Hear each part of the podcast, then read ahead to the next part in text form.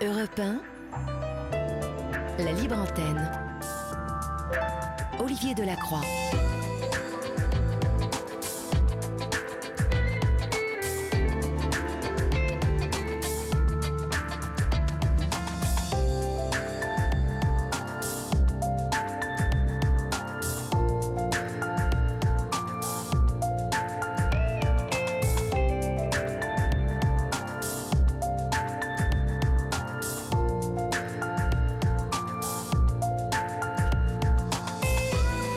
Bonsoir à toutes et à tous, j'espère que vous avez passé un bon week-end, même si, comme le disait l'excellent Raphaël Devolvé, il était chaud ce week-end et qu'il a fallu, pour la plupart d'entre nous, nous mettre à l'abri de ce soleil qui était quand même très présent et très agressif. J'espère que vous avez pu tout de même passer des bons moments individuellement et puis aussi avec les vôtres.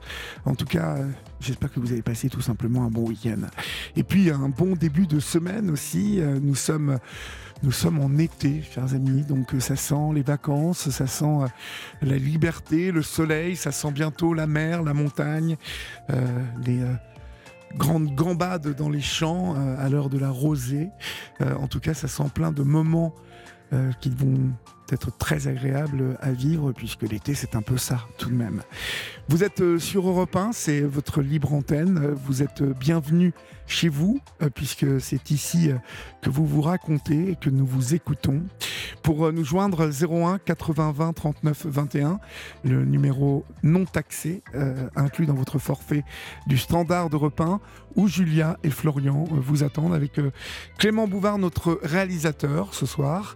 Et puis, il y a toujours vos SMS que vous pouvez nous écrire au 7 39 21, suivi du mot nuit, écrit en lettres majuscules, suivi d'un espace.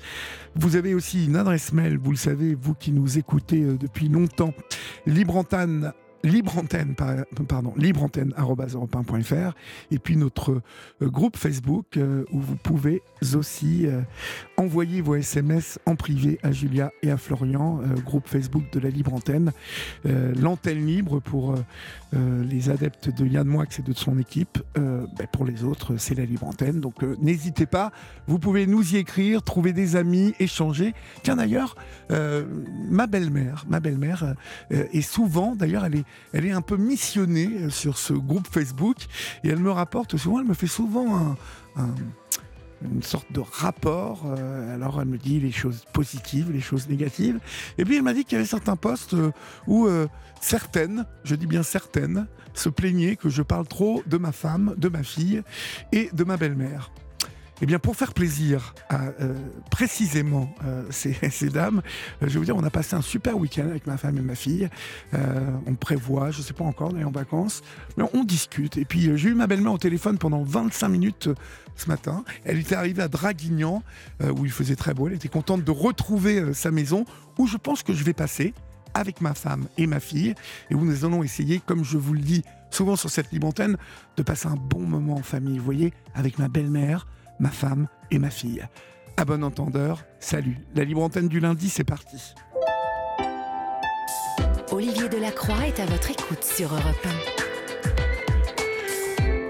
Et pardon par avance à Florian qui gère avec Julia ce groupe Facebook où il a parfois bien du travail. Mais bon, on doit dire qu'à 98%, la grande majorité, vous êtes vraiment des internautes et des membres de cette communauté qui échangeaient, qui débattaient et qui font peu fi de ma belle-mère, ma fille et ma femme. Voilà. On va accueillir Tara maintenant au 39-21. Tara, avec qui nous avions entamé une discussion jeudi soir, mais nous n'avions pas fini cette discussion. C'était particulièrement intéressant car Tara est une maman qui a été privée de ses enfants depuis 10 ans. Alors vous allez me dire, chers amis, que nous avons beaucoup traité des placements injustifiés cette année ou dits abusifs, mais... Voilà, on est à la fin de l'année et il nous a semblé que l'affaire de Tara était spécifiquement intéressante car Bon, des enfants placés sur des signalements faits à l'encontre de Tara, à qui on a pris 3 de ses enfants sur 4, qui nous a conté jeudi soir combien cela l'avait mis par terre, combien cela avait été pour elle une épreuve terrible. Et puis, Tara nous a dit, finalement, avoir fait un grand travail sur elle-même. Mais aujourd'hui, même si elle s'est apaisée, on va l'écouter dans quelques instants, Tara continue de penser, et elle a raison, qu'elle a été victime de placements abusifs et injustifiés. Et ce qui a été très intéressant, mais malheureusement qui était un peu le point culminant de notre discussion, c'est que nous avons été malheureusement coupés par l'horaire de la fin de l'émission. Le moment où Tara nous disait qu'elle avait porté plainte contre les services sociaux et que le procureur avait visiblement suivi cette plainte. Donc on va accueillir Tara et on va en savoir plus sur cette histoire. Bonsoir Tara.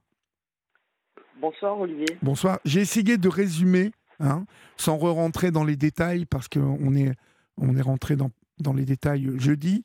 Mais Tara, vous avez été donc privée de vos 3 enfants sur 4.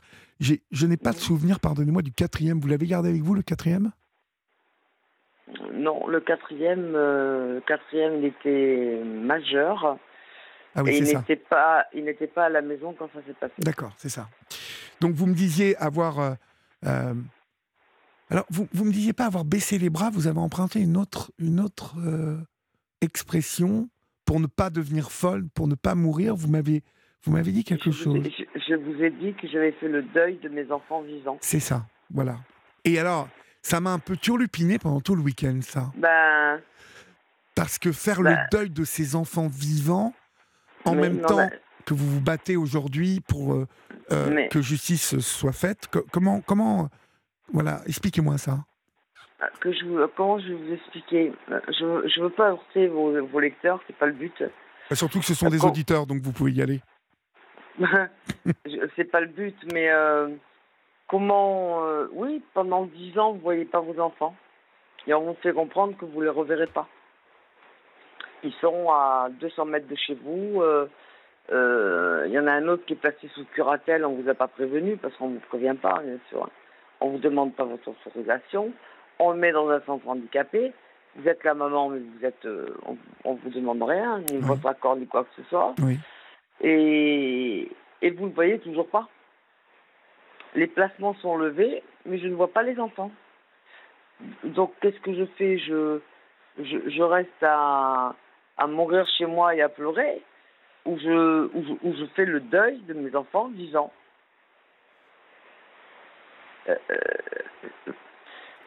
C'est pour vous dire que j'accepte, parce que j'ai pas le choix, oui, et que l'aide sociale à l'enfance a travaillé dans ce sens. De toute façon, moi, ils m'ont fait comprendre, ils m'ont dit plus vite vous allez intégrer que vos enfants sont plus les vôtres, mieux ça se passera. Le poids des mots a une grande importance, hein, Tara. On vous a bien dit cela. Oui. Tant que vous ne comprendrez pas que vos enfants ne sont plus les vôtres, on vous a dit ça comme ça, textuellement. Oui. Une éducatrice. Madame, tant que vous ne comprendrez pas que c'est comme ça et pas autrement, et que vos enfants ne sont plus les vôtres, vous n'avancerez pas. Ouais. C'est fou, ça. C'est fou, non ? C'est violent. Oui, non, mais c'est fou d'emprunter ce type de mots parce que vous serez toujours leur mère. Oui, mais ça, je crois qu'ils sont hors sol. Oui. Je crois qu'ils sont hors sol, ces gens-là. Moi, j'ai rien contre eux. Moi, comme je vous ai dit jeudi, l'aide sociale à l'enfance a des raisons d'être. Des enfants maltraités, il y en a plein. Il y en a beaucoup. Et l'aide sociale à l'enfance a toute raison d'exister. Vous avez parfaitement raison de le rappeler. On est d'accord. Seulement, ceux qui meurent sous les coups de leurs parents, ils ne sont pas là. Ils ne sont pas là. On est bien d'accord. Moi, je vais vous faire de petites références. parce que moi je lis beaucoup. Il y a le film Jamais sans toi Luna, que vous avez dû voir. Oui. Il y a le reportage des sacrifiés de la République. Moi, ça me glace le sang, hein, je vais vous dire franchement. Il y a plein de reportages qui font que... Et dans il y a aussi un film avec Frette Testo, je crois, hein, Fils de rien, fils de personne, où les enfants ils comprennent qu'à 18 ans, comme le travail n'a pas été fait pour qu'ils reviennent en famille, eh ben ils se retrouvent à 18 ans dehors, mais sont perdus. Les rues de Paris, malheureusement, sont remplies d'enfants de l'ASE qui sont des SDF. Oui, mais bien d'accord. Les rues, les hôtels. Oui. Voilà. Pour vous informer du film Jamais sans toi, Luna, je voudrais que vous apportiez une précision. C'est que 4 ans après avoir gagné leur procès, ou 5 ans après avoir gagné leur procès en première instance, les parents de Luna viennent d'être déboutés en appel. Oui, je sais. C'est purement scandaleux, cette histoire. C'est scandaleux parce que la petite, elle n'a jamais été maltraitée, quoi. Et ça a été reconnu que c'était une maladie génétique. Oui, et puis surtout une maladie dont la maman souffrait et était, traitée dans l'hôpital qui était à Grenoble, dans la ville où la petite aurait dû faire des analyses. On aurait tout de suite trouvé tout ça. Voilà. Non, mais aujourd'hui, on trouve encore des... Enfin, cette histoire est un véritable scandale. Voilà. Moi, ils ont tort. Ça a été prouvé. Et même quand ils ont tort, eh ben on n'est encore pas tranquille. Bon, d'ailleurs, je m'adresse aux réalisateurs, aux producteurs et à TF1, hein, d'ailleurs, sur lequel a été diffusé Jamais sans toi, plus jamais sans toi, Lula.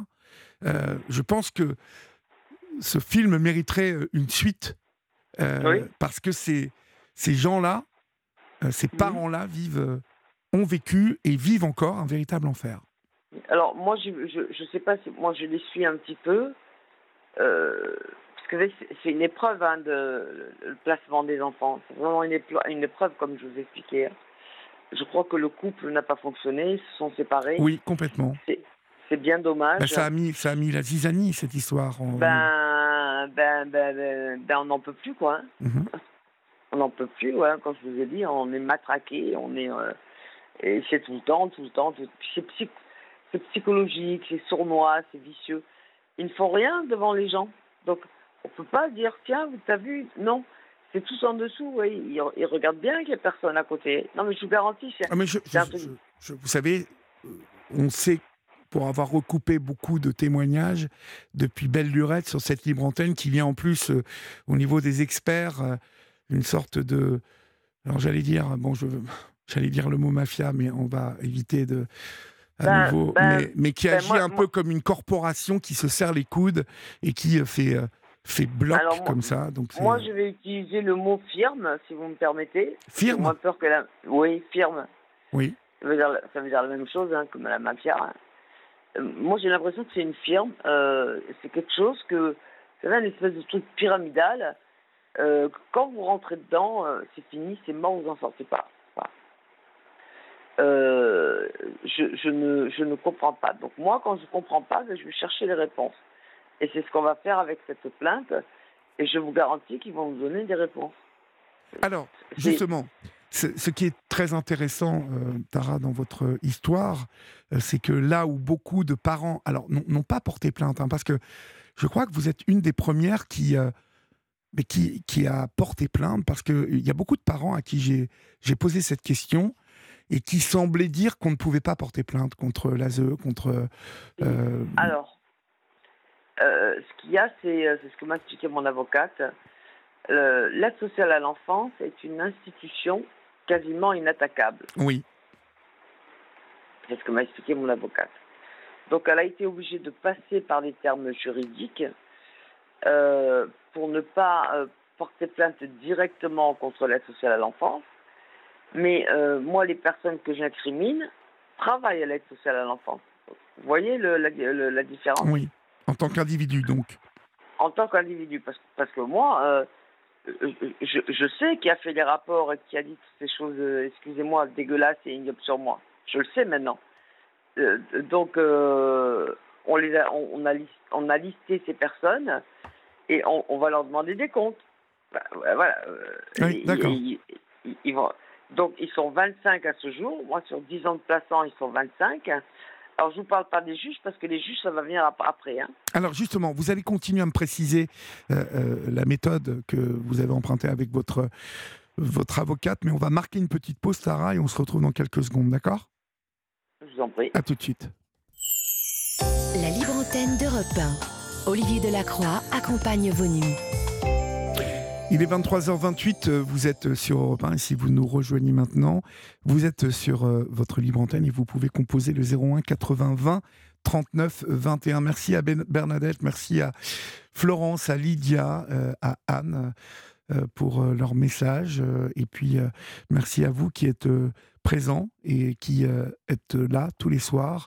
Comme je vous l'ai dit, la Libre Antenne eh bien, a le plaisir de vous annoncer qu'à la rentrée, nous serons à nouveau là. Et nous sommes très heureux, bien évidemment, vous vous en doutez, de la confiance que vous nous faites, vous, les auditrices et les auditeurs, et puis bien évidemment notre direction. Donc, on est content ce soir. On est avec vous, Tara, donc, pour l'aide sociale à l'enfance, inattaquable, puisque institution, vous attaquez donc les individus. Mmh. Vous avez fait quoi alors? Vous avez noté le nom de chacun? Comment vous avez fait? Eh bien, vous savez, les intervenants, je les ai dans la tête depuis 10 ans. Parce qu'une personne qui vous parle mal, qui vous maltraite, qui vous insulte, vous en rappelez. Hein. Oui, oui, bien sûr. Donc, ça n'a pas été difficile. Donc, je les ai listés. Mon avocate m'a demandé de lister toutes ces personnes avec ce qui s'était passé à certains moments. C'était un travail très long. Elle a mis 1 an pour faire cette plainte. Hein. Elle a fait un travail titanesque, je veux vous dire, j'ai une avocate, alors elle a un diplôme en criminologie, est-ce que ça l'aide? Peut-être, je sais pas. Et ben, au bout de ces 1 an, elle a sorti 18 pages de plaintes où les chefs d'accusation sont les suivants, donc harcèlement, diffamation, fois en écriture, délit en bande organisée, c'est grave, c'est très très grave. Et alors vous voulez dire qu'il y a une personne qui est à la source de tout ça? C'est-à-dire? C'est-à-dire qui dès le début raconte des mensonges, vous enfonce, c'est oui. Quoi l'histoire? Oui, moi je sais qui c'est qui a raconté... C'est la première éducatrice, il y a 10 ans en arrière, je l'ai su que très récemment, là. Oui. Donc maintenant j'ai son nom, elle était sur la liste, donc il va falloir qu'elle s'explique. C'est elle qui a raconté ces saloperies sur moi, oui. D'accord. Donc écoutez, elle va être auditionnée par le magistrat, et elle devra en répondre. C'est quand même assez exceptionnel, Tara, qu'un magistrat, donc un procureur, est nommé un juge, puisque maintenant, je suppose qu'il y a une instruction sur votre histoire. Vous avez conscience que c'est assez exceptionnel? J'ai pas encore atterri, en fait. J'ai pas encore atterri parce que je me dis que je rêve. C'est vrai, parce que je me dis que jamais, avec tout ce que j'entends au niveau des... Je dis, mais jamais je vais... Cette plainte, elle va y aller, quoi. Et si, elle va y aller. Et effectivement, mon avocate m'a dit, si on y arrive, ça fera jurisprudence. Oui. Et ça ouvrira la porte à tous les autres parents, j'ai envie de vous dire. C'est ça qui est important. Oui. Parce que je sais que vos enfants ont été en plus assez maltraités. Il y a eu des retours de la part de vos enfants qui étaient vraiment terribles. Ma fille a subi des violences physiques et psychique. Allez, je vous donne un exemple. Hein. Pour avoir pris une mandarine, elle était punie toute une journée dans sa chambre. Un autre exemple, quand elle se douchait, on obligeait une autre jeune fille à la regarder. Vous voyez ? Oui.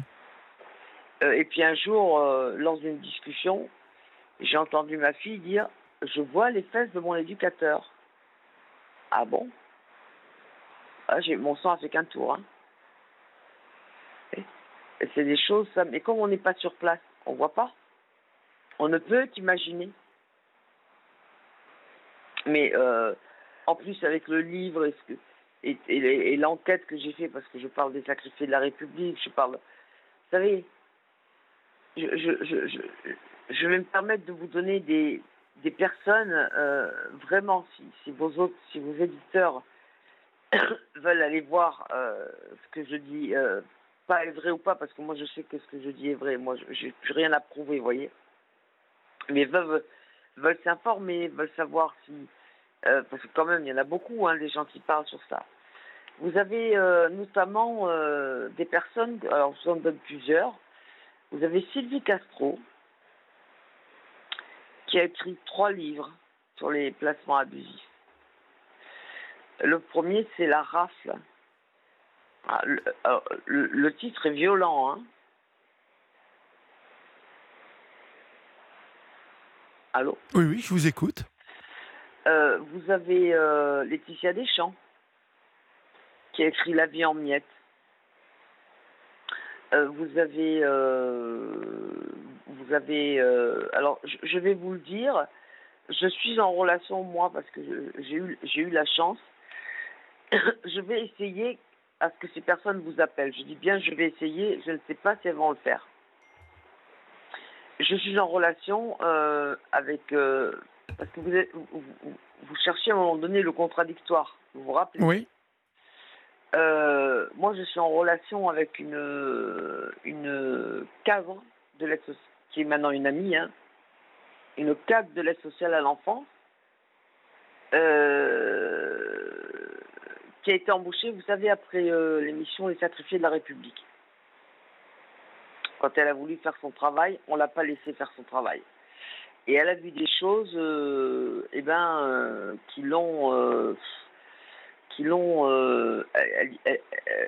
grave, quoi. Voilà. Alors, je ne vais pas développer là parce que c'est pas le but. Quand elle était en poste, elle a porté plainte contre son employeur. Écoutez ce que je vous dis. Hein. Vous savez, quand on est lanceur d'alerte, il y a plusieurs phases. Oui. 1, 2, 3, alors moi je comprends rien. Hein. Et maintenant, elle est revenue dans son poste. Bien sûr, ils lui ont pourri la vie, hein, n'est-ce pas ? Et ils l'ont licenciée. Donc aujourd'hui, elle se retrouve sans rien, avec une petite fille de 8 ans. Et en plus, elle est obligée de se cacher parce qu'elle est menacée. Menacée de ? Elle est menacée. Alors, je ne peux pas vous dire de quoi parce que c'est pas, ça ne me concerne pas moi. D'accord. Et les menaces sont assez importantes parce qu'elle a des preuves qui sont encore plus... qui sont graves. Vous voyez ce que je veux dire ? Mm-hmm. Elle est menacée. On lui crève les pneus de sa voiture. On l'appelle sur son téléphone. On fait des tags sur sa maison. On lui fait comprendre qu'il faut qu'elle fasse attention. Ouais. Il faut qu'elle reste dans les clous. Donc, elle a choisi de quitter la France pour avoir la paix. C'est grave quand même, non ? Oui, bah, bien évidemment. Voilà, bien évidemment. Et donc, elle a porté plainte 5 fois. Et elle a été à l'ONU porter plainte aussi. Elle a rencontré quelqu'un à l'ONU. C'est quelqu'un qui se bat, hein, je vous dis franchement. Bah, de toute façon, à partir du moment où il y a... enfants enlevés, placés, on peut comprendre combien certains parents doivent refuser et doivent faire, comme vous d'ailleurs, hein, le combat de leur vie de faire la lumière sur tout ça, parce que vous, au-delà de la douleur de mer que vous ressentez, et je la ressens dans vos écrits puisque vous nous avez écrit, c'est aussi tout le malheur qui s'est abattu sur vos enfants, qui vous anime aussi. Donc, et ça, cette injustice-là, on sent que c'est quelque chose avec lequel en tout cas, vous voulez aller au bout. Vous voulez aller en justice. Qu'on vous explique. Ah oui, moi je veux qu'on m'explique. Et il va falloir... Je ne les lâcherai pas, en fait. Comme je vous ai dit, ils m'ont mis à terre. Mais je me suis relevée. C'est dommage parce que... je le dis dans mon livre, je dis, mais quand on tue un animal, il faut veiller à ce qu'il soit mort. Parce qu'ici se relève l'animal. C'est pas bon. Vous voyez ce que je veux dire ? Oui, je vois. Si vous essayez de tuer un éléphant, vous faites que le blesser. S'il se relève, il faut courir vite après. Voilà. Donc vous avez Sylvie Castro, vous avez Laetitia Deschamps, vous avez donc Christine Cerrada, que vous avez, que mon avocate connaît bien aussi. Maître Cerrada, oui, complètement. Voilà. Vous avez donc... et moi, j'ai un autre professionnel, alors lui, il n'est pas au sein de l'ASE, il est dans la police. Et effectivement, vous savez que quand il y a des ordonnances, c'est la police qui intervient pour faire appliquer les jugements. Et lui, il s'est rendu compte de choses qui l'ont halluciné, quoi. Il a dit non, mais c'est pas possible, parce que c'est pas possible. Et il a décidé de dire ce qu'il voyait. Donc ce monsieur, aujourd'hui, lui, c'est pareil, ils lui ont tout pris. Les sous, les finances. Ils lui ont même pris son fils. Ils lui ont placé son fils. Vous voyez ? Oui, je n'en doute pas une seule seconde. Tous les milieux sont touchés, malheureusement. Et ces gens-là, moi, je les ai contactés. Je leur ai parlé de vous. En temps et en heure, je pense qu'ils viendront vers vous. D'accord. Voilà. Mais vous n'allez pas entendre, vous n'allez pas avoir le contradictoire que vous voulez, parce qu'ils vont aller dans l'autre sens, en fait. Mais ça, bon, moi, j'ai eu l'autre jour Michel, qui travaille, lui, mais en lieu de vie, comme des familles d'accueil. Et c'était assez intéressant d'échanger avec lui. Et c'était aussi assez intéressant de voir combien il pouvait être surpris par certains propos tenus, bien évidemment, que je lui rapportais de parents. Il était assez étonné, même de savoir qu'il y avait certains conflits d'intérêts, même dénoncés par Maître Cerrada et par d'autres, dans certains départements. Mais c'est le fonctionnement. Moi, ce que j'aimerais que vous me racontiez, en fait... Je vais vous expliquer du mieux que je vais pouvoir. Comment se passe un placement abusif ? Alors, c'est quoi un placement abusif ? L'aide sociale à l'enfance, elle a, il y a des enfants, les enfants sont maltraités, on prend les enfants. Le placement abusif, c'est pas ça. Le placement abusif, d'abord, c'est un repérage. Alors, c'est qui sont ciblés ? C'est les femmes seules, les femmes avec des enfants handicapés, des couples en conflit. Des couples en précarité aussi. Exactement, des couples en précarité. Tout ce qui fait qu'à un moment donné, on va leur demander de l'aide. Vous voyez ? Alors moi, je rectifie parce que au début, je vous ai dit que j'avais fait appel à eux. Non, mais c'est pas à eux que j'ai fait appel. Moi, c'est la justice. C'est la justice qui m'a envoyé l'aide sociale à l'enfance. Je me suis trompée sur le truc. Mais un parent autiste, il va demander de l'aide. Une maman qui est précaire, qui n'arrive pas à donner à manger à son enfant, elle va avoir une assistante sociale. Un couple qui se déchire et qui n'y arrive plus, machin...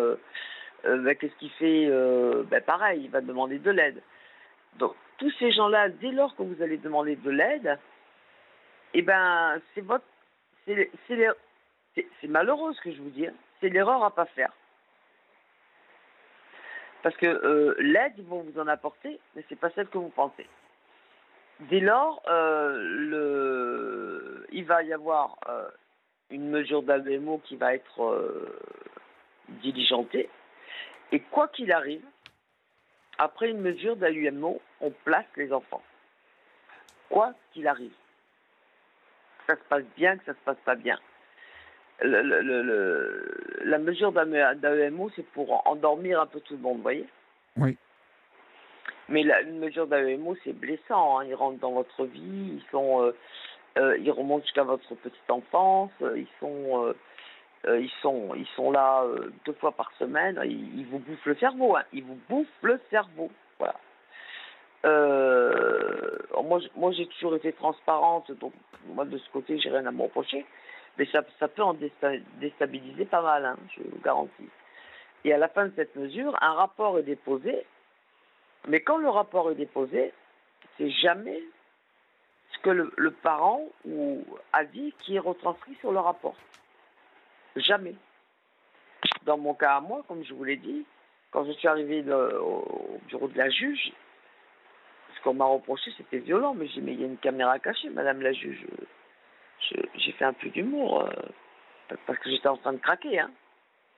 Mais en même temps, ils comprennent même pas. Vous êtes en train de craquer, vous leur dites qu'il y a une caméra cachée. On vous dit, madame, mais les services sociaux ont dit ça. Mais j'ai pas fait ça, madame la juge. Mais on vous écoute même pas. Mais j'ai pas fait ça, madame la juge. Voilà. Bon, madame, puisque vous êtes dans le déni, on place les enfants. Clic, clac, rodasse, ça dure 5 minutes. Moi, les miens, je les ai pas revus. Voilà. Ça fait 10 ans. Alors, après, pourquoi ils les gardent si longtemps ? Parce que ce que m'a expliqué cette dame qui travaille et qui est cadre, maintenant qu'il n'est plus, hein, qui est toujours lanceur d'alerte, elle m'a expliqué que quand on place un enfant, hein, qui est maltraitant ou pas, parce que dans nos cas, nous, de famille... de famille où on n'a rien fait, elle me dit, ils doivent travailler le retour de l'enfant au domicile. Sauf que c'est jamais travaillé, en fait. Sauf que l'enfant, il revient jamais. Donc, où est le problème ? Moi, je cherche où est le problème. Oui. Et dans notre plainte, c'est ce qu'on va demander. On va demander, depuis 10 ans, qu'est-ce que vous avez fait pour que mes enfants reviennent chez moi ? Bon, la réponse, je l'ai, c'est rien. Mais ça s'appelle une faute professionnelle. C'est ce que m'a expliqué la cadre. Vous voyez ? Oui, c'est plein de petites... Vous n'avez jamais vu d'éducateur en 10 ans ? C'est ce que vous me disiez ? Écoutez, j'ai dû voir 10 fois. Hein, 10 fois, j'ai dû les voir. 10 fois. En 10 ans. Donc, 1 fois par an ? Ouais, à peu près. Mmh. Et encore. Vous savez, juste avant l'audience, où ils viennent faire un point, comment ça se passe. Et le pire, c'est que d'année en année, ils mettent des rapports. Alors moi, je vais vous dire, moi, il a été mis... Alors, vous allez voir tout ça pour moi. Ce que je mets dans mon livre, non, je ne sais plus, la cour est pleine. Que j'étais nocive, toxique, pernicieuse, j'en passe et des meilleurs. Moi, je m'y suis habituée à ce langage. Puis quand même, le mot pernicieux, ça m'a frappée. J'ai été chercher la définition du mot pernicieux. Et c'est grave, quoi. Pernicieux, c'est quelqu'un qui est dangereux pour autrui. Oui, oui. Mmh. Mais de quel droit ? Moi, je ne suis pas quelqu'un de... J'espère que le procès, s'il a lieu, et l'instruction, s'il a lieu, donnera... En tout cas, mettra en lumière tout ça, Tara. Ne manquez pas de nous tenir au courant, hein, de la suite des événements. Parce que ça... je vous tiendrai au courant. Avec grand plaisir. Avec plaisir, Olivier. Par contre, j'ai écouté un podcast, je vais peut-être me mêler de ce qui ne me regarde pas, d'une dame, pareil, où, je ne sais pas si vous vous rappelez, sur le bassin d'Arcachon, je crois. Séverine, c'est ça? Je ne sais pas si je peux dire son nom. Il y a un moment, si, bien sûr. Allez-y. Voilà, et elle voulait écrire un livre. Et elle faisait un appel pour que quelqu'un l'aide. Et où est-ce que vous avez vu ça? Dans le podcast, dans le podcast que vous mettez sur YouTube. Alors, je sais pas de quoi, mais par rapport à quoi elle voulait écrire un bouquin?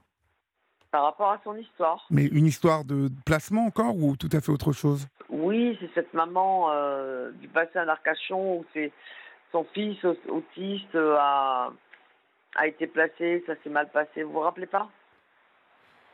Non, j'ai pas comme ça, mais il faudrait que je me replonge dedans. C'est pas grave. Mais, j'ai eu pas mal de... Non, j'ai pas souvenir de cette histoire en tout cas, non. Moi, elle m'a choquée, surtout ce qu'elle a raconté. Alors... Si elle est, je ne sais pas si vous gardez contact avec les gens qui vous appellent, sûrement. Sur Facebook, il y en a pas mal qui gardent contact avec nous, si. Voilà.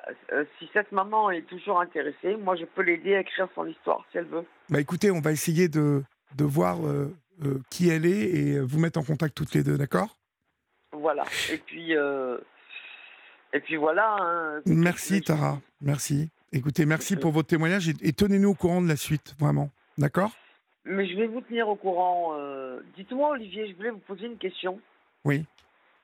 Vous faites des émissions qui sont fabuleuses. Moi, je les regarde. Hein. Pourquoi vous ne faites pas une émission sur ce sujet? Bon, je l'ai déjà fait. Sur les placements... Oui.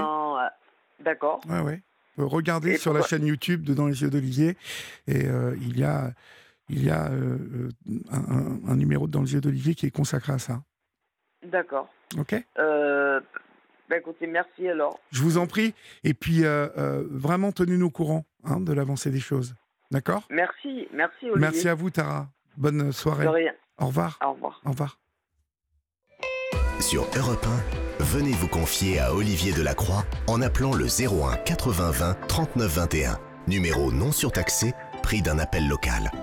Il est 23h49, vous êtes sur Europe 1 et je vous donne un rendez-vous incontournable de l'info demain, comme tous les jours, du lundi au vendredi, de midi à 13h. Retrouvez Romain Desarbres dans Europe Midi avec Romain Desarbres et la rédaction d'Europe 1. Vous faites le tour complet de l'actualité à la mi-journée avec des invités, des témoignages d'auditeurs et des débats sur les grands sujets de préoccupation des Français. Pour participer, vous pouvez laisser vos coordonnées en appelant Europe 1 au 01 80 20 39 21. Appel non surtaxé, vous savez, inclus dans votre forfait. Et vous pouvez laisser un message pour qu'on vous rappelle, bien évidemment. C'est donc tous les jours avec Romain Desarbres de midi à 13h, Europe 1 midi. On accueille Jérôme maintenant. Bonsoir Jérôme. Oui, bonsoir. Bonsoir, soyez le bienvenu. Bonsoir Olivier. Soyez le bienvenu sur Europe 1, Jérôme. D'où nous appelez-vous ? Alors je vous appelle de l'Aube. De l'Aube, d'accord. Du côté de Troyes. Oui, je suis entre Troyes et Chalon, à Maïlcan. D'accord. Et vous avez quel âge ? J'ai 58, bientôt 59. D'accord. De quoi voulez-vous me parler, Jérôme ? Alors, je rencontre une problématique dans ma vie, là, actuellement, que je suis en train de vivre, là. Je suis assez seul. Je suis seul. Et j'essaie de trouver des solutions, j'y arrive pas vraiment et j'ai l'impression que je vais m'enfoncer. Financièrement, socialement. Maintenant, je vais rentrer un peu plus dans les détails, c'est-à-dire que j'ai eu une maladie, j'ai une pathologie qui a été vue en 2019. Et... j'ai continué à travailler, malgré les médecins je voyais bien que je risquais quand même une invalidité. J'ai continué quand même à poursuivre mes emplois. Et là, cet hiver, je suis retombé malade. Et mon médecin m'a mis en arrêt maladie. Et dernièrement, là, j'ai été convoqué par le médecin conseil de la CPAM qui, en vue de mes dossiers médicaux, m'a mis tout de suite en invalidité deuxième catégorie, en n'ayant plus la possibilité de reprendre quoi que ce soit comme boulot. Ah bon? Ouais. Et de là, j'apprends aussi que mon médecin, lui, m'avait mis mon arrêt maladie jusqu'en fin août. Donc, je touchais des indemnités journalières. Et là, j'apprends que le médecin, il m'a mis en invalidité à partir du 1er juillet. Et donc, il m'arrête mes indemnités journalières. Alors, j'essaye de me débattre de partout avec les assistantes sociales, avec les mairies de ma commune, tout ça, mais il n'y a pas de fonds de solidarité, il n'y a pas de... Il n'y a pas d'aide, parce que bon, j'ai pas d'APL, hein, je dépassais par rapport à des revenus que j'avais qui étaient trop élevés. Mais vu ma situation maintenant, ça me laisse très très peu de temps pour me retourner. Et là, arrive le fin juin, là, je vais avoir juste 14 jours d'indemnité. Et après, ben, je sais pas. Ils me disent que mon dossier va être pris en main assez vite, mais je sais pas du tout même le taux de la pension que je vais avoir, sur quelle base ils vont. Oui. Ils m'ont dit que ça sera mon relevé de carrière, mais j'ai même pas pu le vérifier, vu que justement avec les changements de retraite et tout là, j'ai essayé de visualiser mon dossier, j'y arrivais pas, donc bon, je leur ai dit qu'ils prennent que ça fera foi. Mais je ne sais pas sur quoi vraiment ils vont se baser. Je m'attends à avoir de vivre avec 900 ou 1 000 euros à peu près. Qui est le taux en tant qu'invalide, c'est ça? En tant qu'invalide, oui. Alors qu'en étant en arrêt, vous touchiez votre salaire? Je touchais des indemnités journalières parce que j'étais saisonnier. C'est-à-dire que moi, je suis une personne qui depuis tout le temps, j'ai jamais fait de CDI. J'ai toujours travaillé en CDD, en intérim. J'ai jamais fait de CDD. Je vois que vous avez travaillé dans des centrales nucléaires. Oui, oui. Bah, disons qu'en 2019, quand je suis tombé malade, alors on m'a dit que ça serait bien que je retrouve un peu tous mes dossiers médicaux, oui, de la médecine du travail. Et au départ, à la médecine du travail, vu que j'ai toujours travaillé en intérim, c'était la médecine du travail interprofessionnel de la Moselle, où j'étais originaire. Et au départ, ils me disent qu'il y a eu un dégât des eaux et qu'ils n'ont pas mon dossier, qu'il n'y a rien. J'arrive à trouver quelqu'un sur Nancy, une dame qui est juge et inspectrice à la médecine du travail, une personne importante, qui me comprend, qui me dit « laissez-moi du temps », et au bout de 2 mois, elle me rappelle, elle me dit « non, mais votre dossier, ils l'ont ».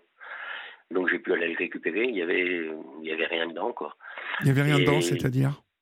Ben, disons que c'était des visites qu'on passait, c'était, comment vous dire, moi j'étais THE, je travaillais les travaux haute élévation.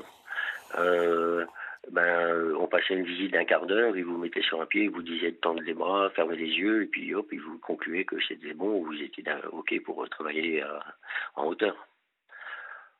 C'était vite résumé, leur visite. D'accord.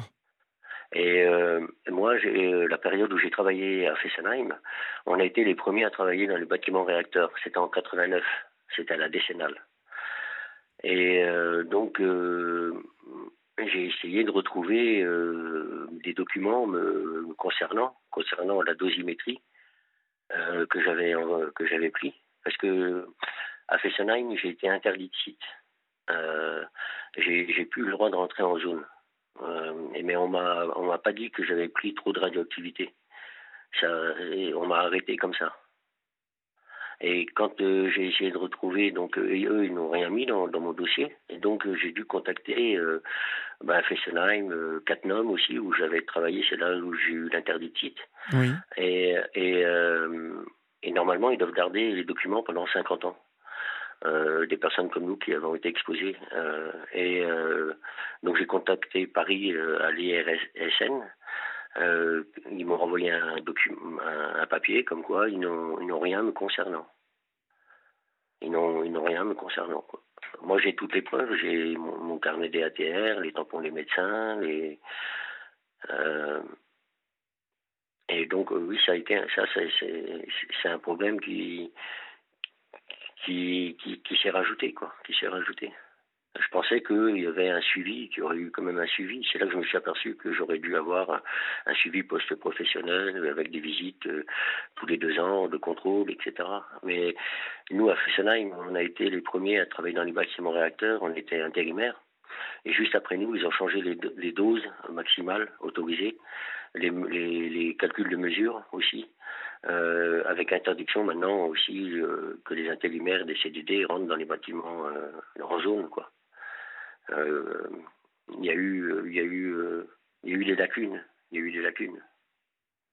Oui, puis il y a une situation précaire qui se profile là parce que on s'occupe pas bien de vous, en fait. On vous trimballe de... J'ai l'impression que... Personne ne veut s'occuper de vous, en fait. Bah, les assistantes sociales, là, elles savent juste me dire les restos du cœur. Voilà. Restos du cœur et tickets. Ils peuvent me donner des tickets d'une valeur de 5 € et avec ça, aller faire des courses. Mais moi, ce que je leur explique, c'est que... Déjà, la CPAM, ils avaient déconné un petit peu juste avant que j'apprenne que je suis en invalidité au niveau de mes paiements. Oui. Donc, ils ont réussi à me faire un petit découvert.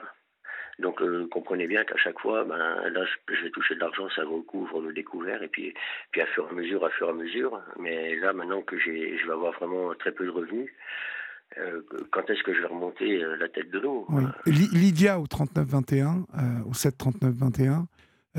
vous demande, Jérôme, si vous avez une mutuelle.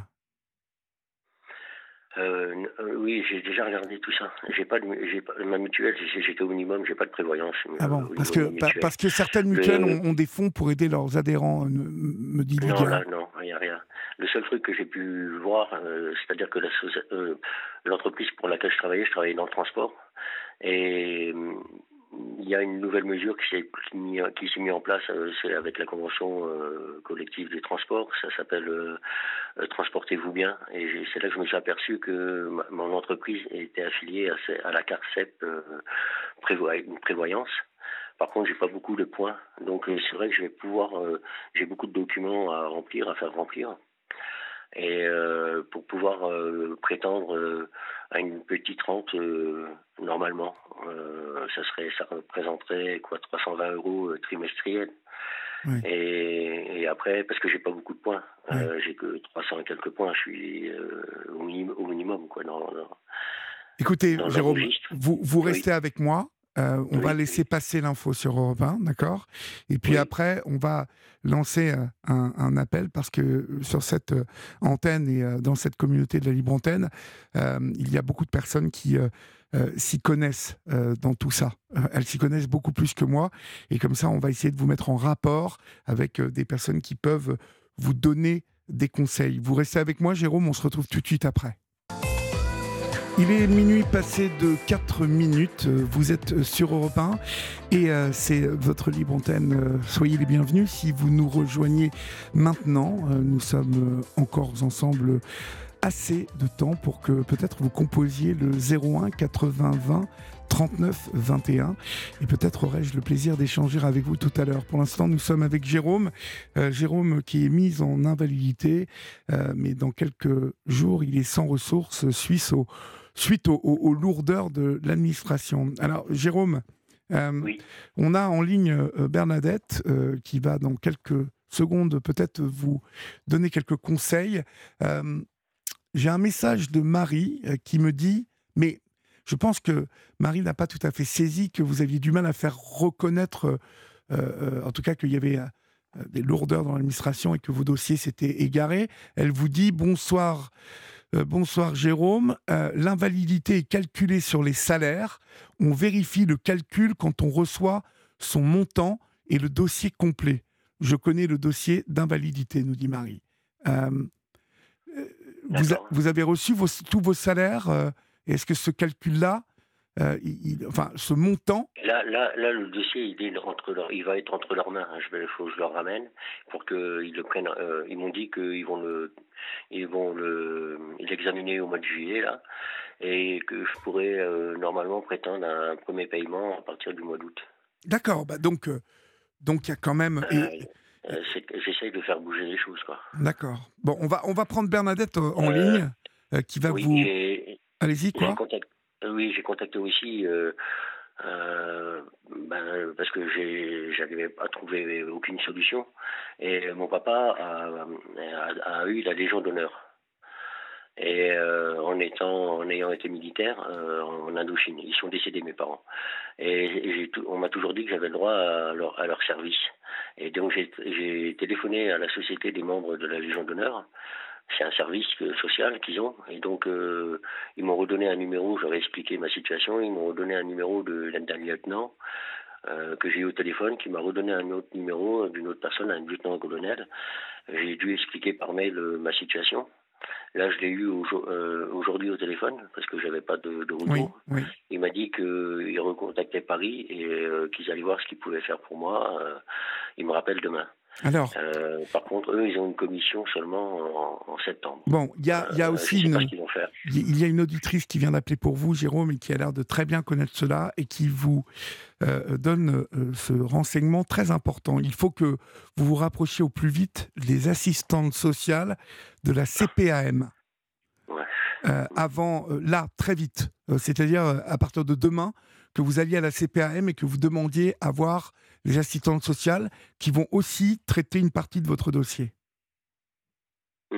D'accord. Mais vraiment, dès demain, parce que visiblement, ce que me dit Julia, c'est que vous avez encore quelques jours, c'est-à-dire jusqu'à fin juin, pour les rencontrer, et en tout cas qu'elles vous prennent en compte. Oui. Hein? Je vous cache pas que je l'ai fait. Hein. J'ai rencontré déjà une assistante. Alors, celle de la CPAM, vous avez rencontré celle de la CPAM? Oui, d'accord. J'en ai rencontré. Bon, donc ça s'est fait. Ça n'a pas fait vraiment avancer les choses. Ah bon? Non. Bon, écoutez. Non. Ça, ce sont des conseils. On va accueillir Bernadette, si vous le voulez bien, Jérôme. Oui, je veux bien. OK. Bonsoir, Bernadette. Bonsoir Olivier, bonsoir, merci, vous allez bien, de me prendre. Je vous en prie. Oui, merci. Je voulais parler à Jérôme parce que j'ai eu le même cas. Suite à ma dépression, j'étais plus d'un an en arrêt maladie, donc j'avais des indemnités journalières, demi-journée, et après un an d'hospitalisation, j'ai été mise d'office en invalidité. Alors l'invalidité, c'est l'assistante sociale de la caisse primaire qui gère le dossier, et l'invalidité est calculée par rapport à vos salaires, mais sur les 10 meilleures années de votre carrière. Et ils font une moyenne. Alors, moi, comme j'étais payée au SMIG, j'avais 700 €. Alors, sur 700 €, quand c'est comme ça, normalement, vous devez en parallèle faire un dossier auprès de la MDPH, de façon à compléter avec l'AH pour que ça arrive au montant de 900, maintenant c'est dans les 910 €.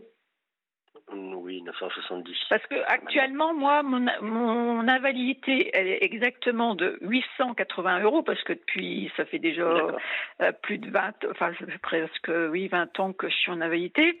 Donc là, je suis à 880 € d'invalidité par la caisse primaire, et je reçois 67,97 € d'AH, d'allocation adulte handicapé. D'accord.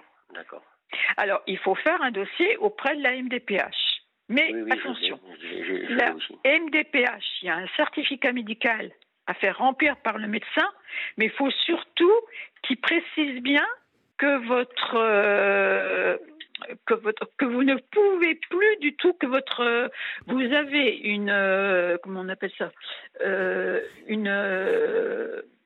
réduction substantielle à 100% de votre travail, c'est-à-dire que vous ne pouvez même plus travailler 1 heure par semaine. Si cette phrase-là n'est pas mise, ils vous disent que vous êtes à moins de 80%. À moins de 80%, vous n'avez pas la hache. Une réduction substantielle en totalité pour votre travail. Et là, ils vous mettent automatiquement à 80%, et là, vous avez le droit à la hache. Parce qu'il y a beaucoup de gens qui ne comprennent pas pourquoi ils n'ont pas le droit à la hache. Mais c'est à cause de cette fameuse phrase.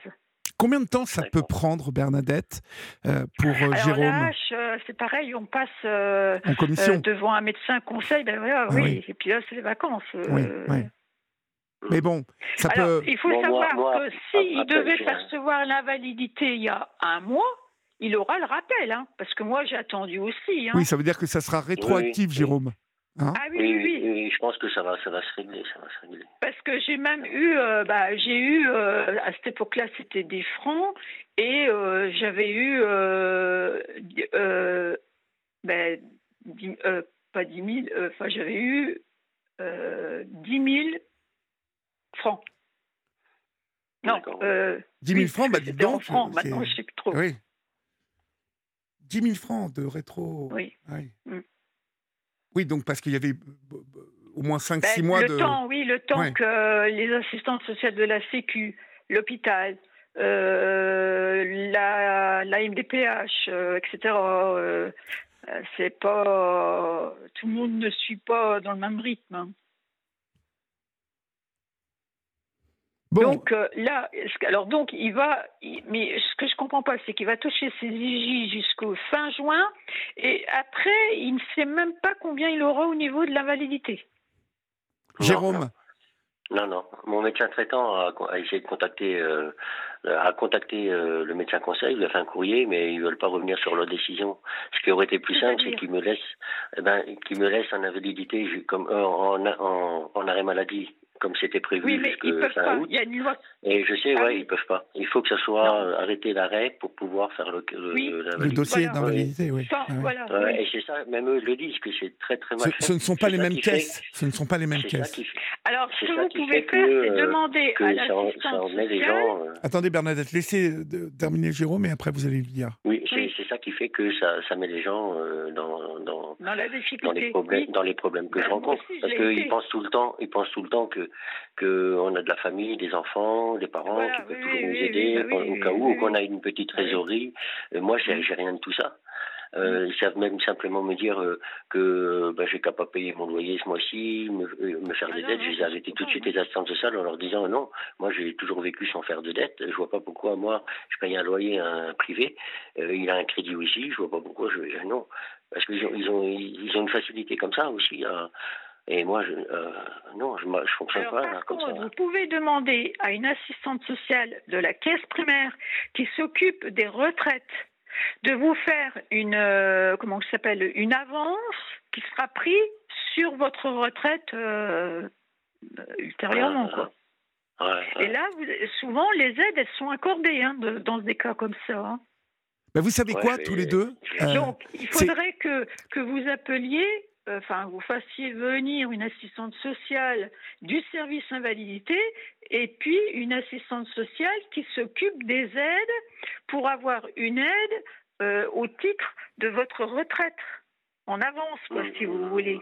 Ce que je vous propose à tous les deux, Bernadette, ce que je vous propose à tous les deux, c'est de vous mettre en rapport pour que vous puissiez discuter demain, si cela vous convient, Bernadette, que vous lui donniez un petit peu tous ces petits détails-là qui vont l'aider. D'accord ? Oui. Ça vous va, Jérôme ? Oui, ça me va, oui. Bon, super. Alors, ce sera demain après-midi, parce que comme j'ai beaucoup de médocs à prendre le soir pour la dépression, le matin... Mais écoutez, vous ne raccrochez pas tous les deux. Je vous dis bonsoir et je vous embrasse bien fort, Jérôme. Courage. Je vous embrasse bien fort, Bernadette. Peut-être ajouter quelque chose. Allez-y, Jérôme, vite fait. Oui, vite fait. On se rappellera peut-être à l'occasion de parler de ça. Là, c'est cette problématique que j'ai. Moi, après, le problème de santé que j'ai, je vais vous le dire, ils se sont aperçus que j'avais une inflammation au pancréas et qu'il y a l'aorte aussi. Il faut qu'il me change l'aorte. J'ai l'aorte qui est... Voilà, opération, cœur ouvert, tout ça. Et moi, j'en suis... Alors, c'est un autre sujet qui est dur à aborder, mais les lois, elles sont faites aussi pour ça, et je suis dans le refus de soins, c'est-à-dire que je veux pas continuer, je veux pas ça, je veux pas les actes chirurgicaux, tout ça. J'en ai déjà discuté avec mon médecin traitant, tout ça. C'est-à-dire que vous refusez l'acte médical ? Oui, voilà. Pourquoi pas sur le billard. Pourquoi vous ne voulez pas ? Vous avez peur ? C'est mon choix. C'est c'est mon choix. Je veux pas continuer. Je veux laisser faire. Et je partirai comme ça. Voilà. Bon, alors ça, vous me rappellerez ultérieurement. Hein, oui. N'hésitez pas. On est là encore 15 jours, Jérôme. Donc, vous voyez, vous ne raccrochez pas. Je vais vous passer Florian.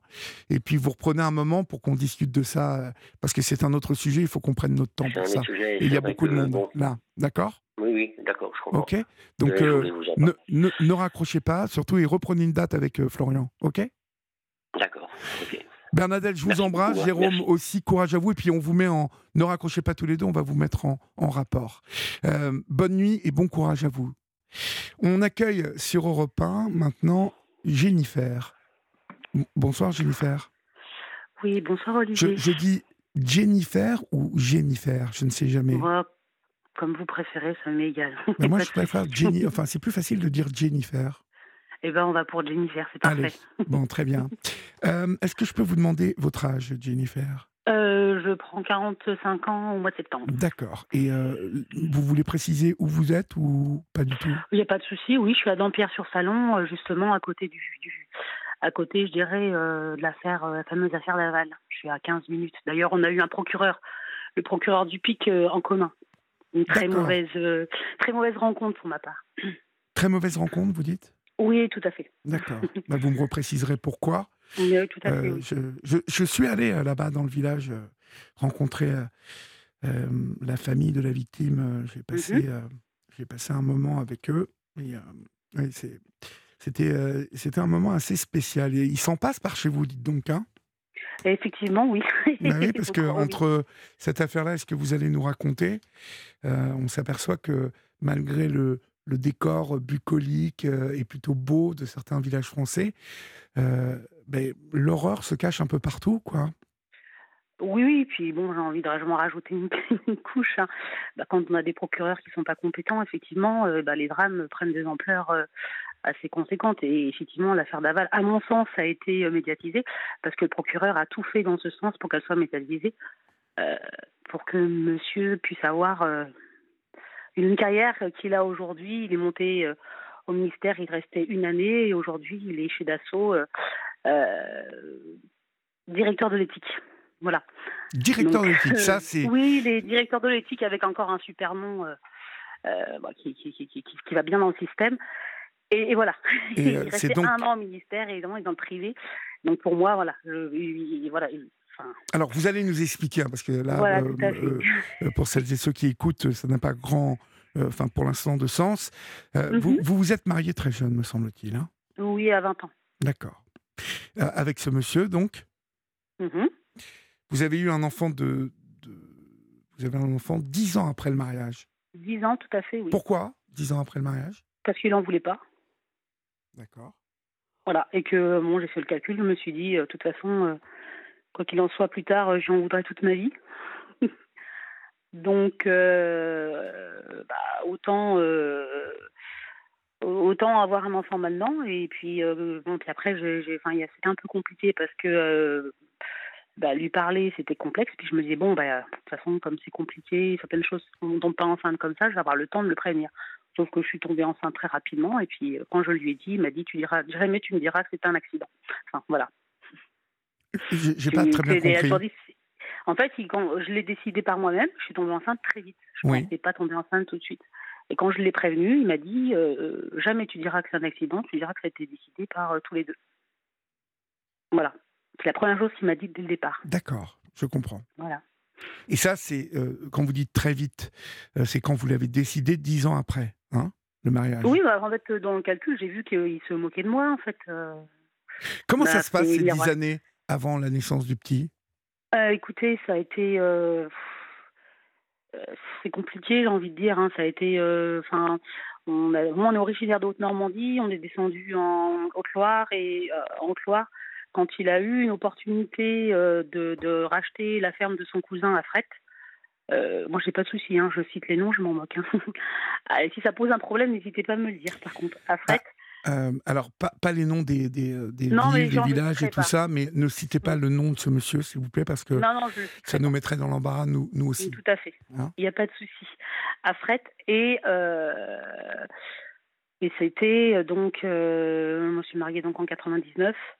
C'était en 2003. Et c'est à partir... Donc, on s'est rapproché de sa famille. Et c'est à partir de 2003 où il a vraiment changé. Et après, qu'est-ce qui fait qu'il a changé ? Je ne sais pas du tout, moi, de mon côté. Il y a eu des moments compliqués de 99 à 2003, mais rien d'exceptionnel.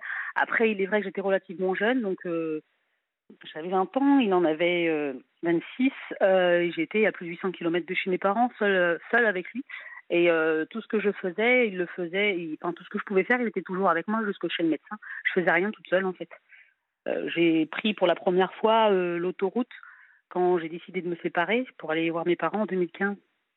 Sinon, j'ai jamais pris l'autoroute. Quand j'allais en Haute-Saône, c'est tout petit. Si vous êtes venus, il n'y a pas d'autoroute. Je crois que c'est le seul département français où il n'y a pas d'autoroute. Oui, en tout cas, il y avait très vite des petites routes.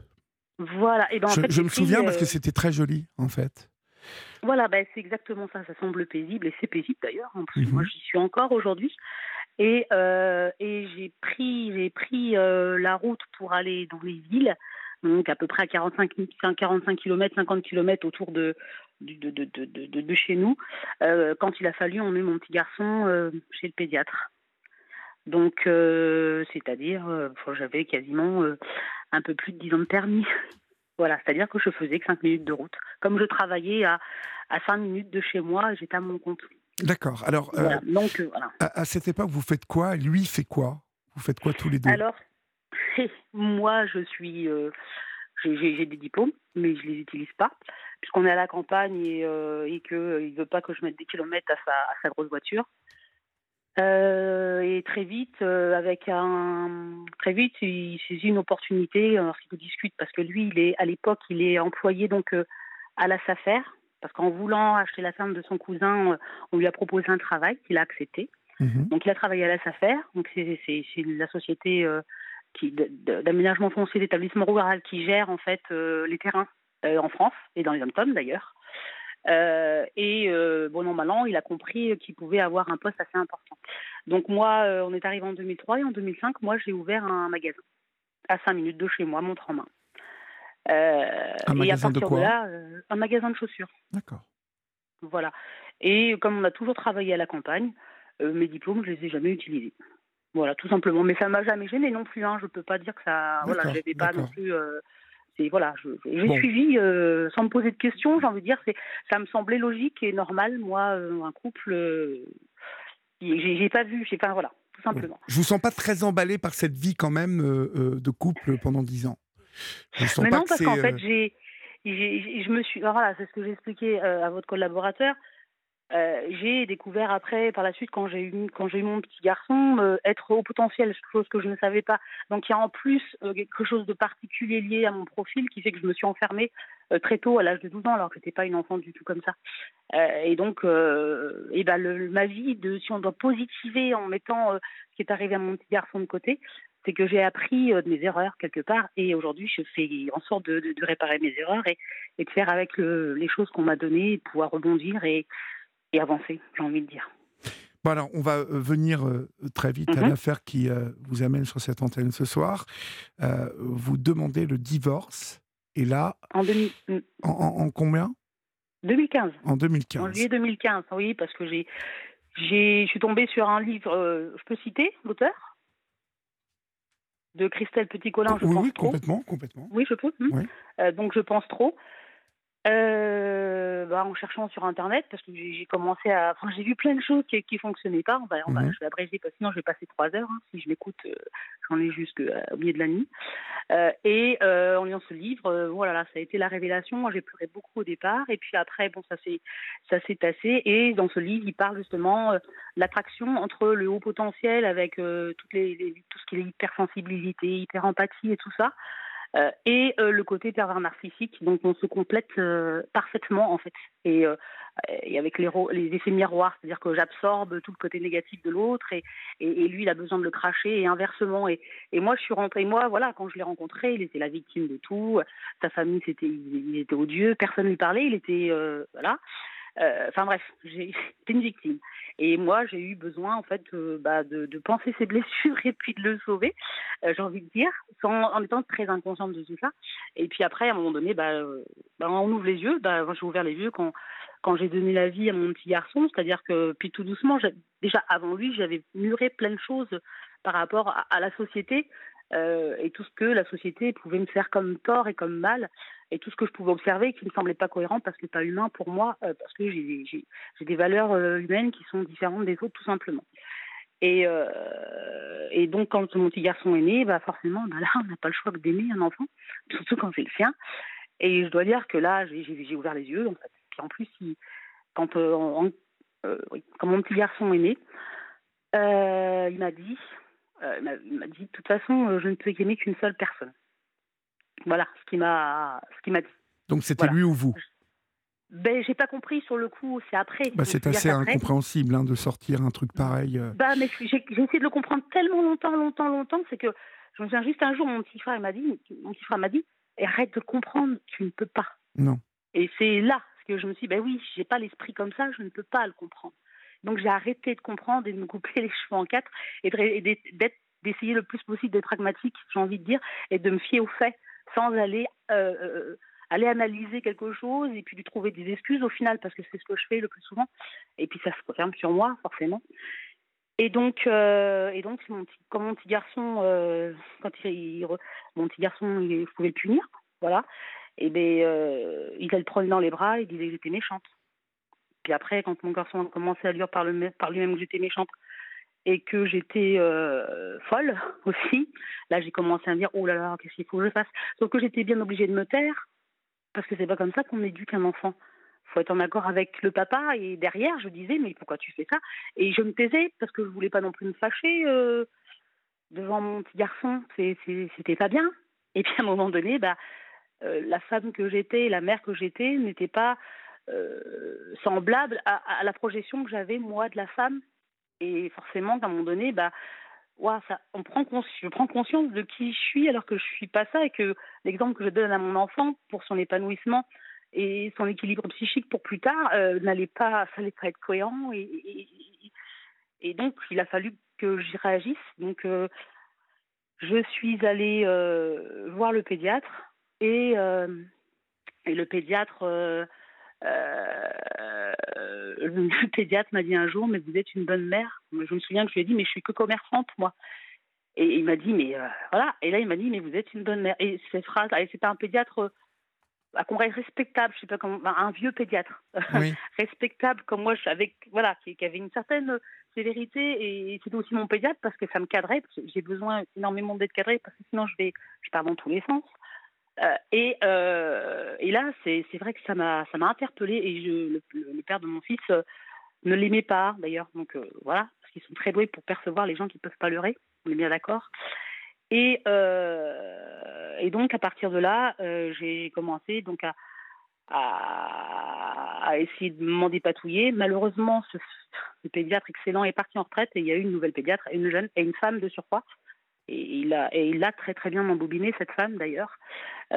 Et donc après, à ce moment-là, quand j'ai décidé de demander le divorce, j'ai fait en sorte que mon fils soit placé, entre guillemets, que mon fils puisse être suivi dans un CMP par un psychologue pour qu'on puisse l'aider. Parce que moi, j'étais dans cette incapacité de l'aider parce que complètement consciente d'être sous emprise. J'ai pris conscience de ces particularités m'appartenant et le fait d'être face à un pervers narcissique en 2012. Et est-ce que votre enfant était manipulé aussi ? Bien sûr, par la suite, il a été manipulé non seulement par son papa, donc, puisqu'il m'insulte, il me dit que j'étais folle et méchante, et quand il avait 2 ans, et il a été manipulé, bien entendu, par la justice et j'ai envie de dire par tous les acteurs, entre guillemets, parce que moi j'appelle ça des acteurs, j'appelle pas ça des humains, du système puisqu'on met des enfants dans les cases, on les met là, et puis il faut suivre, parce que si on ne suit pas, et on ne collabore pas, ça ne va pas. Donc forcément, c'est tout le problème, quoi. Il vous est arrivé quand même quelque chose d'assez incroyable. J'aimerais que vous me le racontiez, mais que vous me racontiez un peu cette mise en scène. Elle découle de quoi, en fait ? Parce on a retrouvé deux corps à Vesoul.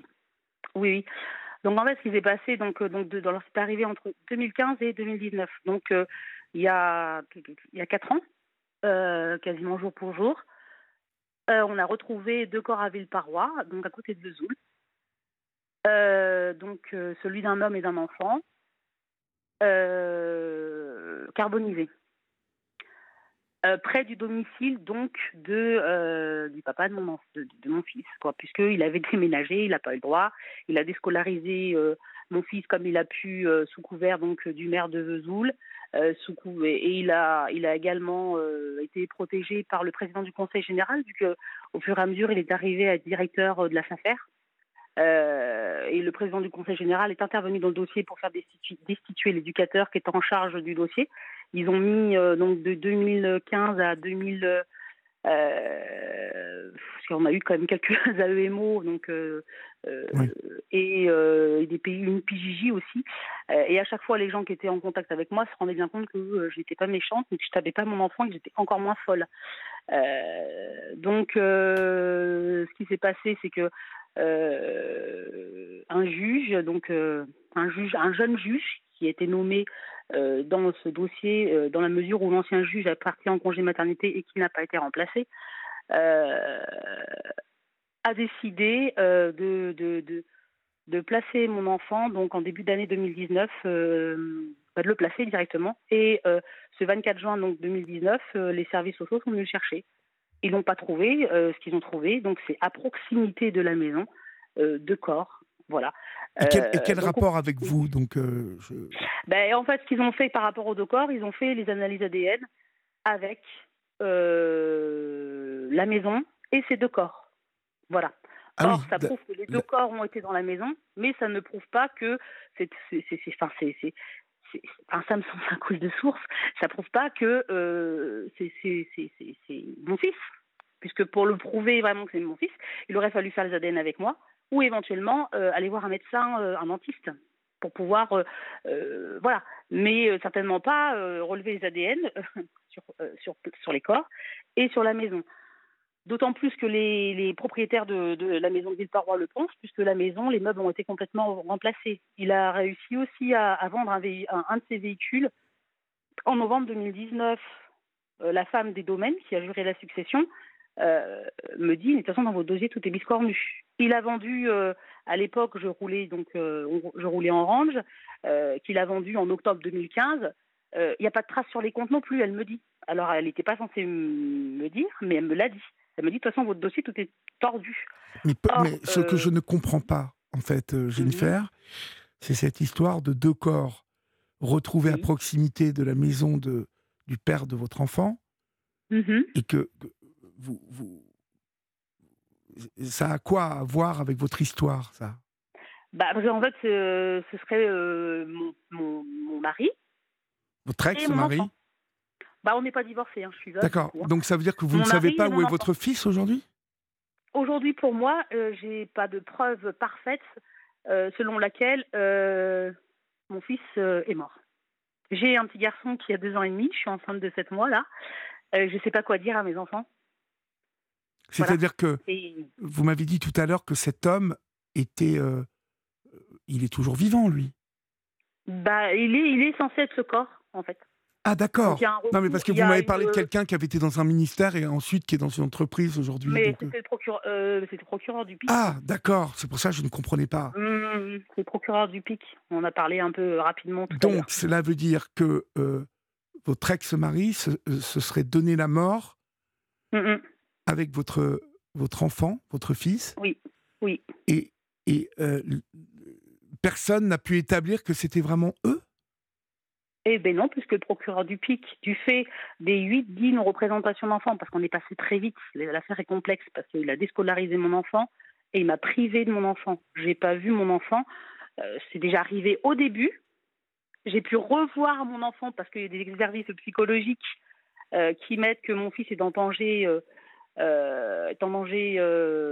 psychologique et supporterait de l'aliénation parentale au quotidien. Donc avec une expertise, donc avec 3 expertises qui ont été faites. Sur celle de monsieur, il est bien écrit qu'il essaierait de se réparer, entre guillemets, d'une blessure narcissique.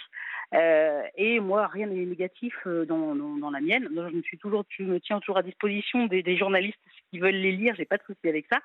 L'avocat de l'époque, face au juge, lui a dit retour de l'enfant chez la mère, puisque c'était ce qui était mis dans l'expertise. Et le juge n'a pas voulu se destituer. Voilà. Le juge n'a pas voulu se destituer. Donc aujourd'hui, il a la retraite, ce monsieur.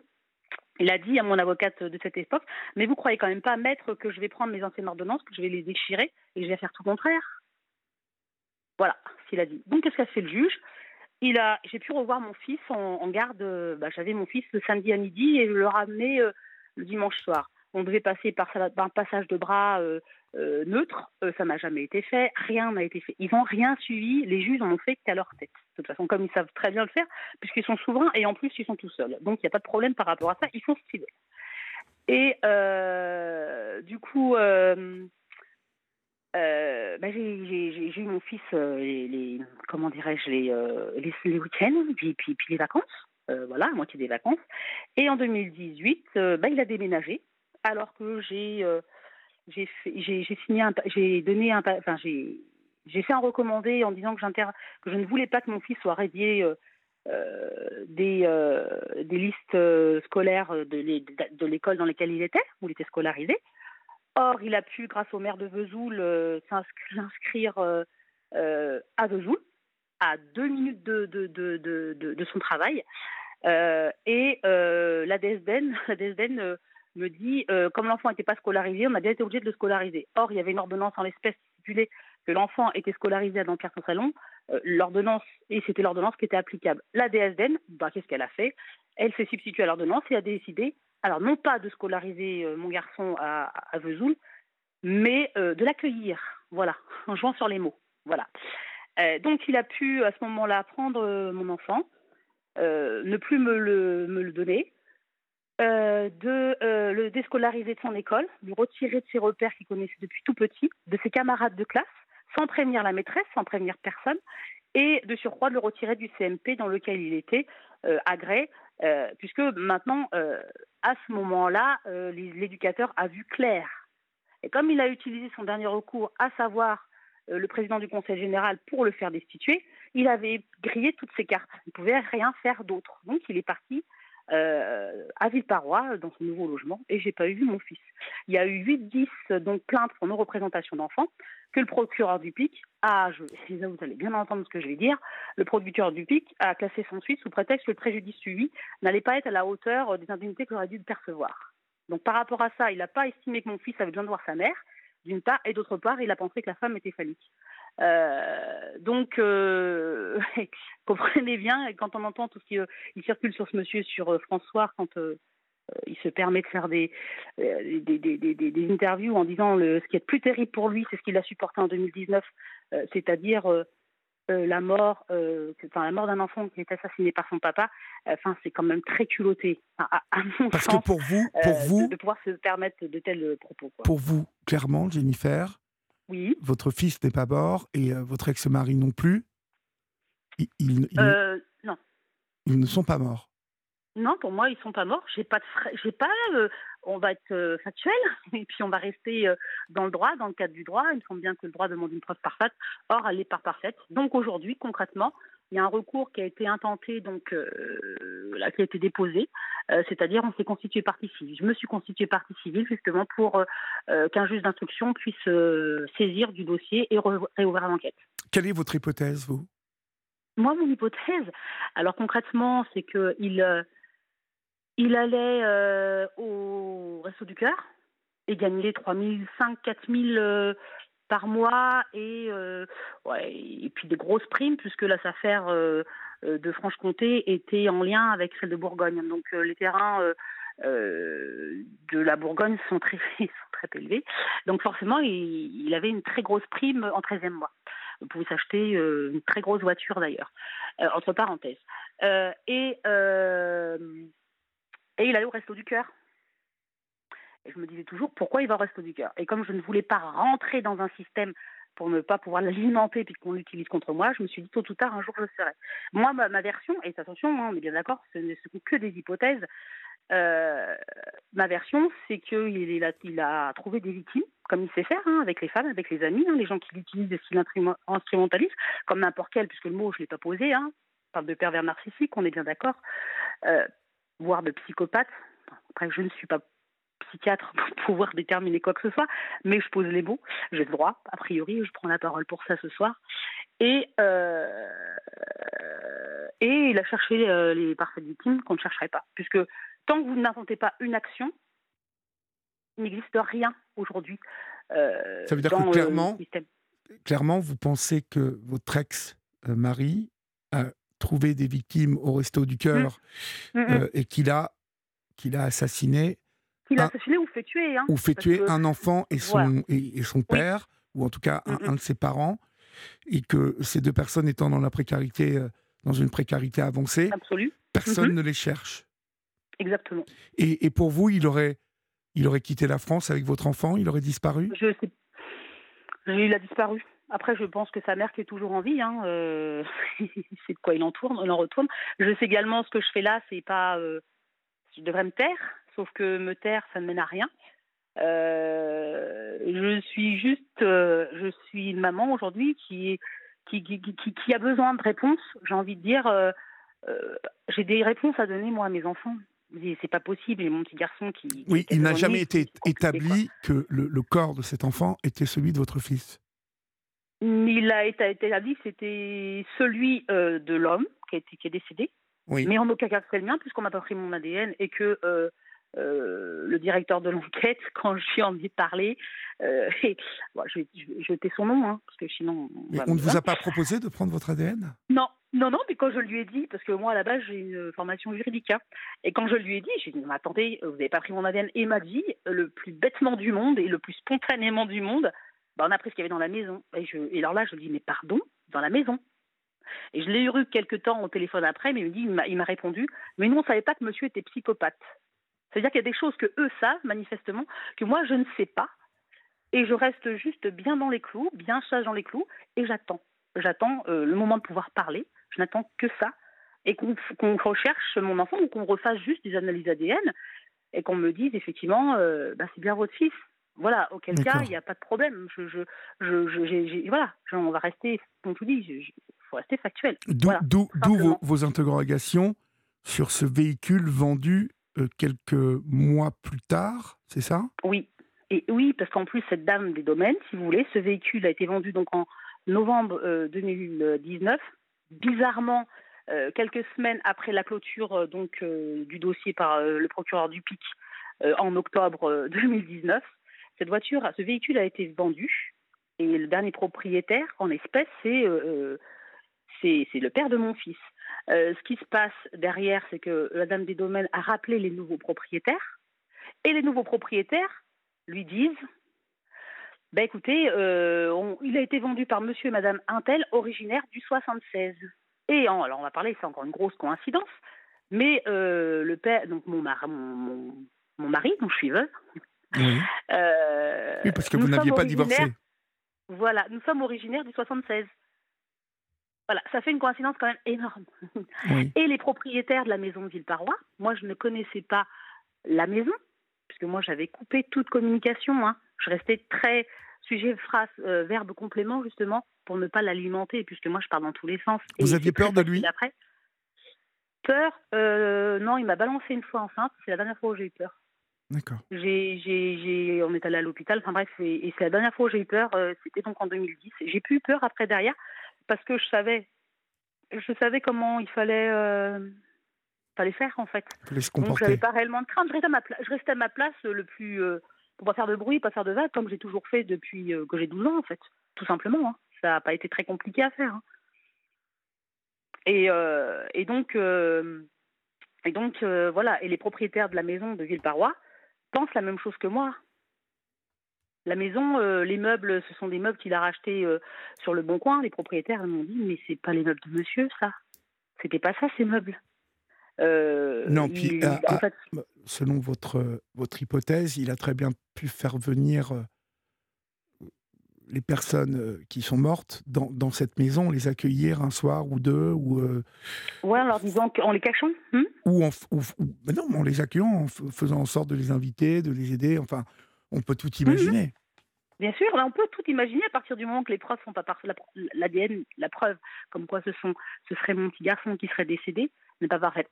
L'autre chose également, alors là, moi je ne suis pas spécialiste, mais c'est un ami pompier volontaire et également qui était policier, sur Paris, me dit quand un corps, parce qu'en fait les corps ont été brûlés, et lui se serait immolé.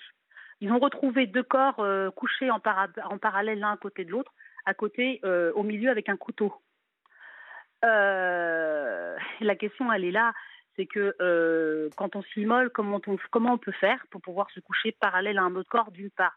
Et d'autre part, il paraîtrait, quand on s'immole vivant, du fait qu'on nous soyons à dominante effet d'eau, le corps est en position fétale. D'accord. Et voilà. il vous avait déjà menacé de mettre fin à ses jours et d'embarquer son fils avec lui. Alors moi, alors dans ma vision des choses, dans ma tête à moi, j'y pensais, mais je me disais tant qu'Enguerrand, enfin mon petit garçon, je suis désolée de citer son prénom, me rejette, il se protège. Donc accepter que mon fils me rejette et de le tolérer par amour, je le protégeais. Et moi, derrière, c'était me faire une bonne conduite à la bonne petite dame du système que je peux être, c'est-à-dire faire mon travail de maman, avoir une petite vie confortable, bien dans les clous, bien dans les ordres et bien dans les rangs, et me taire. Et c'est ce que j'ai fait. Et c'est pour ça qu'il était obligé de se mettre une balle dans le pied, j'ai envie de dire. Et mon garçon, si vous voulez, je voyais mon fils en visite médiatisée et il ne m'embrassait pas. Maman, je te dis au revoir comme ça. Le dernier jour où je l'ai vu, son père a fait exprès de traîner devant la visite, le lieu de la visite médiatisée pour pouvoir abréger la visite 10 minutes avant. C'est arrivé, donc ils sont disparus le 24 juin. La dernière fois où j'ai vu mon fils, c'est le samedi 22 juin 2019. Ce qu'il faut savoir également, c'est qu'en juillet 2018, j'ai envoyé à la substitut, donc Emeline Comte, qui elle est au courant de tout, mais aujourd'hui elle est juste pour enfants à Besançon, il faut le savoir, et au procureur du PIC, un dossier où naïvement je me disais, ils ont trop de travail, c'est trop compliqué pour eux de se pencher sur un dossier et d'aller chercher les éléments. Je vais leur faire un dossier, je vais leur envoyer. Et dans ce courrier, j'écris que mon fils est en danger de mort au procureur du PIC. Et pourquoi vous lui écrivez ça ? Parce que je veux qu'il intervienne et qu'il aille voir le dossier et ce qui se passe, et qu'il voit également, en plus, que le président du Conseil général, parce que j'ai des documents, moi, hein, j'ai des preuves, que le président du Conseil général, par exemple, est intervenu dans le travail des services de l'AEMO, puisque ce sont leurs supérieurs hiérarchiques, son supérieur hiérarchique. Donc j'ai envoyé ça. J'ai donné également quelques éléments du CNP. Je leur disais, allez voir, allez vous renseigner. Faites votre travail. Donc, vous soupçonniez quand même cet homme de vous... Oui, j'avais une grosse crainte. Et pourquoi ? Il était dépressif ? Il avait peur qu'on lui enlève son fils ? En fait, il faut savoir qu'un pervers narcissique, c'est un gros comédien, c'est un caméléon. Pour moi, et là j'en ai même parlé à votre collègue, ce qu'il faut savoir également, c'est qu'il a changé d'avocat en mars 2019. Donc on est toujours en... Il a pris Marie Grimaud, donc l'avocate qui se fait... la défendresse, je dirais, des enfants, entre guillemets, pour pouvoir passer sur les plateaux télé, j'ai envie de dire. Donc, il a pris cette avocate-là. Il ne l'a pas pris pour rien, cette avocate. Et il a pris Constantino, justement, qui est l'avocat d'enfance et partage également, qui est la plus grosse association, justement, qui défend les droits des enfants. Il a pris ces deux avocats-là. Marie Grimaud, le lendemain du 24 juin, a décidé de faire un recours donc, contre l'État parce que monsieur a été harcelé et était soi-disant victime. Victime de quoi ? Victime des services sociaux. qui voulait lui enlever l'enfant. Voilà, et c'est à cause de ça qu'il se serait tué et qu'il aurait été... Bah, Marie Grimaud, elle a juste vu le buzz qui était nécessaire à faire et voilà, j'en passe. Sauf que là, c'est là où j'ai été contrainte, moi, de publier une lettre de 6 pages en expliquant clairement ce qui s'était passé et en la menaçant, et ben justement, d'aller plus loin, moi, et que la victime de tout ça, c'est mon petit garçon. Voilà. Elle a arrêté, donc elle n'est pas allée au bout du recours. Sauf que je reste persuadée qu'en juin, il s'est arrêté en juin donc 2019 pour gérer ses affaires et il a fait le suicidaire auprès de Marie Grimaud. Mais Marie Grimaud aurait été prête à accepter tout du moment qu'elle voulait, c'était passer à la télé et parler de l'histoire, quoi. Et donc voilà, il a joué et il a joué tout le long. Vous êtes d'accord, Jennifer, vous êtes tout de même d'accord que personne n'a cherché un petit garçon et un adulte. On est d'accord. Suite à la découverte de ces deux corps. Oui, en dehors de mon petit garçon et de son père. Oui, et que au Resto du Cœur de Vesoul, il n'y a pas eu de disparition signalée. Bah, comment on peut faire si imaginez que ce soit un immigré avec son petit garçon. J'en sais rien, moi. Oui, bien sûr. Qu'est-ce qu'il irait réclamer ? Il n'est pas complètement débile. C'est voilà, je vous dis, il a fait. Et j'ai pleinement conscience. Que c'est fou ce que je raconte, mais j'ai jamais cru, et je suis peut-être dans le déni, je j'ai pas de souci, mais qu'on m'apporte une réelle preuve, comme quoi mon petit garçon, et pour que je puisse moi déjà faire, alors j'aime pas dire faire ce deuil parce que c'est pas possible, mais que moi je puisse lui dire au revoir, le laisser tranquille, excusez-moi. Je vous en prie. Avancer avec son décès et partir avec mes autres enfants. Bien sûr. Continuer, c'est tout ce que je demande. Et ça fait 4 ans. Bah, c'est pas grand-chose, hein.